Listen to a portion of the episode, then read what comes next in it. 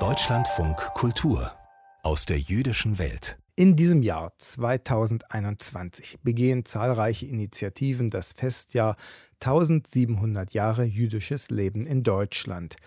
Das Festjahr legt den Schwerpunkt beim jüdischen Leben der Gegenwart, weniger bei den Katastrophen und Pogromen. Die gab es allerdings auch reichlich in der deutsch-jüdischen Geschichte. Wer von 1700 Jahren jüdischem Leben spricht, der bezieht sich damit auf ein Dekret des römischen Kaisers Konstantin. Der erließ nämlich im Jahr 321 ein Edikt mit dem Inhalt, dass man Juden in den Kölner Stadtrat berufen könne. Im Moment ist das Dekret im Museum zu sehen, im Kölner Kunstmuseum Columba. Das zeigt die einzig erhaltene Abschrift und die stammt aus dem 6. Jahrhundert, ist extra aus dem Vatikanarchiv hergebracht worden. Wir schauen uns jetzt mal den Inhalt des Dekrets näher an, zusammen mit Werner Eck, Professor für alte Geschichte an der Universität zu Köln. Herr Professor Eck, ist dieses Dokument tatsächlich der Beweis, dass vor 1700 Jahren Juden in Köln gelebt haben? Daran kann es überhaupt keinen Zweifel geben. Und zwar einfach deswegen, weil dieser Erlass von Konstantin direkt an die Dekurion von Köln, also dem, an, dem an die Ratsherren, antiken, ja. antiken Köln gerichtet wurde, an die Ratsherren gerichtet wurde. Und eine solche Antwort direkt an solche Personen kann nur heißen, die Leute haben sich an ihn gewandt und die hatten eben ein Problem damit, dass sie Juden in den Stadtrat berufen wollten, und das ging nicht. Und so suchte man Hilfe beim Kaiser. Das ist dann auch so ziemlich das Einzige, was wir wissen. Wir wissen nicht, wo es hier eine jüdische Gemeinde gab, wie sie aussah.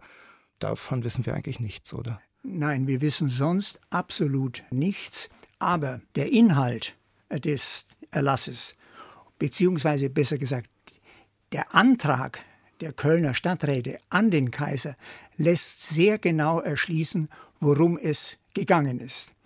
Und Jetzt nehmen Sie schon genauer Bezug, dann hören wir es uns doch einfach mal an, was das Dekret sagt. Derselbe Kaiser an die Ratsherren von Köln. Mit einem allgemeinen Gesetz erlauben wir allen Stadträten, Juden in den Rat zu berufen. Doch damit ein Rest der früheren Regelung ihnen zum Trost bestehen bleibe, gestehen wir mit einem immerwährenden Privileg je zweien oder dreien von ihnen zu, von keinen Nominierungen in Anspruch genommen zu werden. Ich sage mal so, heutige Gesetze sind auch nicht einfach formuliert. Was entnehmen wir daraus? Die Aussage ist insoweit ganz klar, die Kölner Stadträte wollen Juden in den Rat aufnehmen. Das ist ihnen offensichtlich verwehrt worden.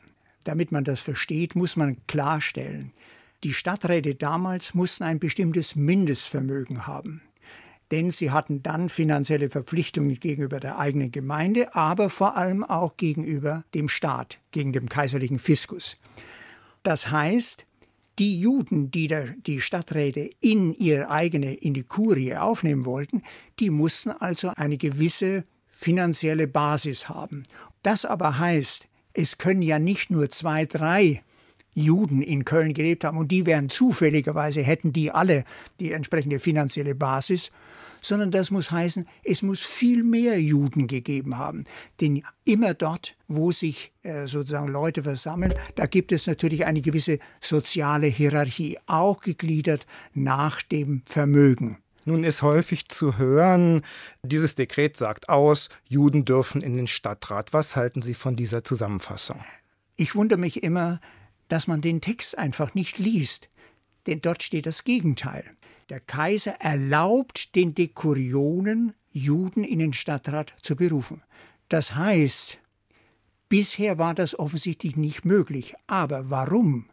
Nicht etwa deswegen, weil es den Juden nicht erlaubt war, in den Stadtrat zu gehen. Im Gegenteil, seit Caesar haben die Juden das Privileg, in den einzelnen politischen Gemeinden sich von all dem fernzuhalten, was mit ihrer Religion kollidieren könnte. Und das hat natürlich die ganze Zeit gegolten.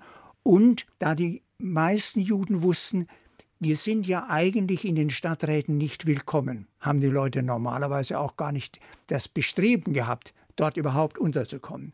Jetzt, Jetzt haben Sie eine Menge anders. gesagt. Wir fassen mal zusammen. Sie sagen eigentlich, es ist nicht ein Dürfen, dass man plötzlich eine Erlaubnis hat, da reinzukommen, sondern Sie können dazu verdonnert werden. Verstehe ich das richtig? Sie müssen, Juden können gezwungen werden.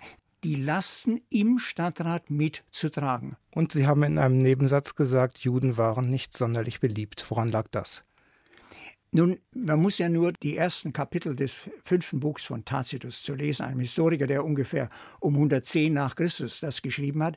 Da hat er all das zusammengefasst, was so in, in der Mehrheitsgesellschaft, in der römischen, die Vorstellungen waren über Juden. Das ist ein besonderes Volk, die haben besondere Riten, die haben vor allem nur einen Gott. Und dadurch unterscheiden sie sich fundamental von allen anderen Völkern.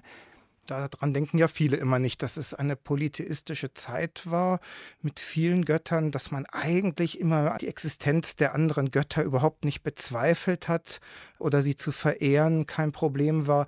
Aber dann dazwischen diese Juden, die die Kulte ablehnen, die das Opfer ablehnen, die das Opferfleisch ablehnen, die auch Statuen als Aberglauben ansehen, die müssen schon sehr fremd gewirkt haben. Ja, ganz genau dasselbe Phänomen haben wir auch bei den christlichen Gemeinden. Da ist gar kein Unterschied, denn auch die Christen glauben an einen Gott. Und auch sie enthielten sich zum Beispiel vom Opferfleisch. Also viel Fleisch, das auf den antiken Märkten angeboten wurde, war das Fleisch der Tiere, die in irgendwelchen Tempeln geopfert wurden. Auch das macht man sich immer nicht klar, wie viel in der Antike geopfert wurde. Also wenn man jetzt hier drei Kilometer laufen würde, wahrscheinlich würde man an ganz vielen Opferstätten vorbeikommen. Muss ich mir das so vorstellen? Also hier in Köln hat es sicher eine ganze Reihe von Heiligtümern gegeben. Das müssen nicht immer große Tempel gewesen sein, das können auch relativ kleine gewesen sein, zum Beispiel für verschiedene Matronen. Also Matronen sind Gottheiten. Gottheiten, ja, ja, das sind Muttergottheiten. Aber das Entscheidende für die Juden waren weniger vielleicht die einzelnen lokalen Städten, die Opferstätten. Es war vor allem, dass natürlich mit der Kurie oder überhaupt mit magistratischen Aufgaben. Wir müssen den Ausdruck Kurie kurz erklären. Das ist eigentlich der Stadtrat. Man denkt immer so an ja, Vatikan, die, die aber es ist Stadtrat. Die Kurie, die Kurie ist zunächst mal das Gebäude, in der sich der Stadtrat versammelt, und dann ist häufig auch der Stadtrat ist an die Kurie genannt worden. Und dort, wenn sich die Stadträte dort versammelten, dann haben sie natürlich das mit einem Opfer verbunden. Da hat man am Anfang einer Sitzung erstmal irgendwie ein Tier geschlachtet. nein, das glaube ich nicht. Man, man, hat sicher keine tierischen Opfer dargebracht, aber man hat eben Weihrauchopfer und ähnliches gemacht. All das beginnt mit einem Opfer an die Götter, Götter des Staates, die Götter der Gemeinde. Denn man muss sich vorstellen, für einen Römer war es selbstverständlich die Basis jeder Gemeinschaft ob nun einer Familie, einer größeren Gruppe oder eben einer Stadt, alle diese ruhen auf der Zustimmung der Götter. Und die Juden waren davon befreit, weil ihr Aberglaube, wie man sagt, das nicht erlaubt, an solchen Opfern teilzunehmen. Richtig. Von jüdischer Sicht aus wäre das die Verleugnung der eigenen Religion gewesen, denn wir haben nur einen Gott. Also kann ich doch nicht irgendwelchen anderen Göttern in irgendeiner Form opfern. Das ist aber nun der entscheidende Unterschied zum Jahr 321. Inzwischen ist der Zwang, dass man mit einer politischen, administrativen Aufgabe auch religiöse Pflichten gleichzeitig erfüllen muss, diese Verbindung ist inzwischen gefallen. Das heißt, der Polytheismus war vielleicht schon ein bisschen im Schwinden oder auf dem absteigenden Ast, sagen wir mal. Was veranlasst die jetzt unbedingt Juden in diesen Stadtrat haben zu wollen, wenn die doch gar nicht so beliebt waren? Diese Vorbehalte werden ja geblieben sein. Das ist ja das Überraschende an der Initiative der Kölner Stadträte. Aber man kann es sehr leicht verstehen.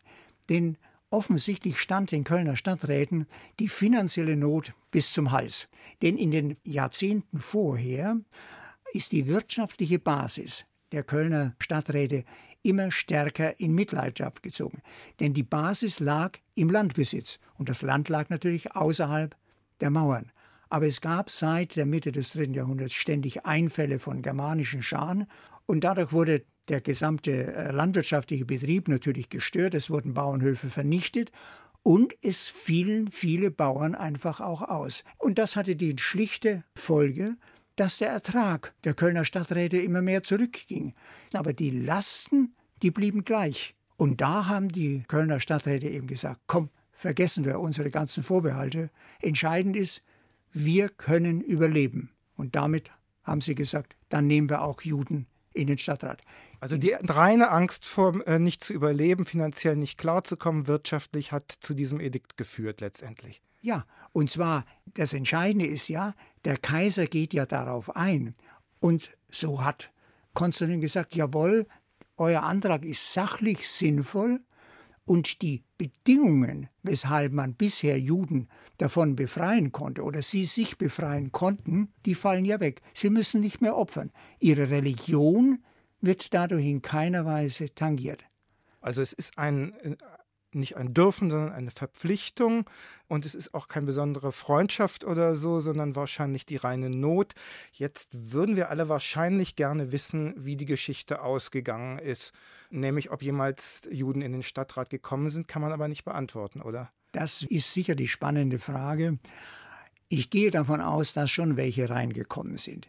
Da können wir einfach nicht sagen, weil eben dieses Edikt von Konstantin das einzige Dokument ist, das wir für die gesamten nordwestlichen Provinzen des römischen Imperiums haben. Wir haben sonst nichts. Deprimierend wenig, wenn Sie heute auf diese 1700 Feierlichkeiten gucken als Historiker. Auch die Rede vom Dürfen, macht Sie das ein bisschen, mit welchen Gefühlen gucken Sie da drauf? Macht Sie das manchmal zornig? Sagen wir so, ein wenig wundere ich mich, dass man einfach den Text nicht liest und dass man nicht sagt, jawohl, so ist es eben gewesen. Vor allem aber 1700 Jahre sind ein bisschen zu wenig. In Köln hat es mit Sicherheit schon längst vor dem Jahr 321 eine jüdische Gemeinde gegeben.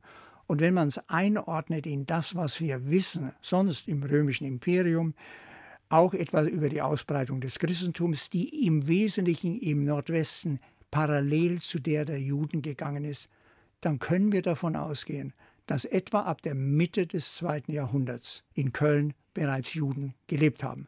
Man könnte also höchstens feiern 1700 Jahre und ein wenig mehr. Darf es ein bisschen mehr sein? Es sind wahrscheinlich sehr viel mehr als 1700 Jahre, die Jüdinnen und Juden hier leben in dem Gebiet, das heute Deutschland heißt. Über das Edikt von Kaiser Konstantin aus dem Jahr 321 habe ich mich mit Werner Eck unterhalten, Professor für alte Geschichte an der Universität zu Köln. Herr Eck, vielen herzlichen Dank. Bitteschön.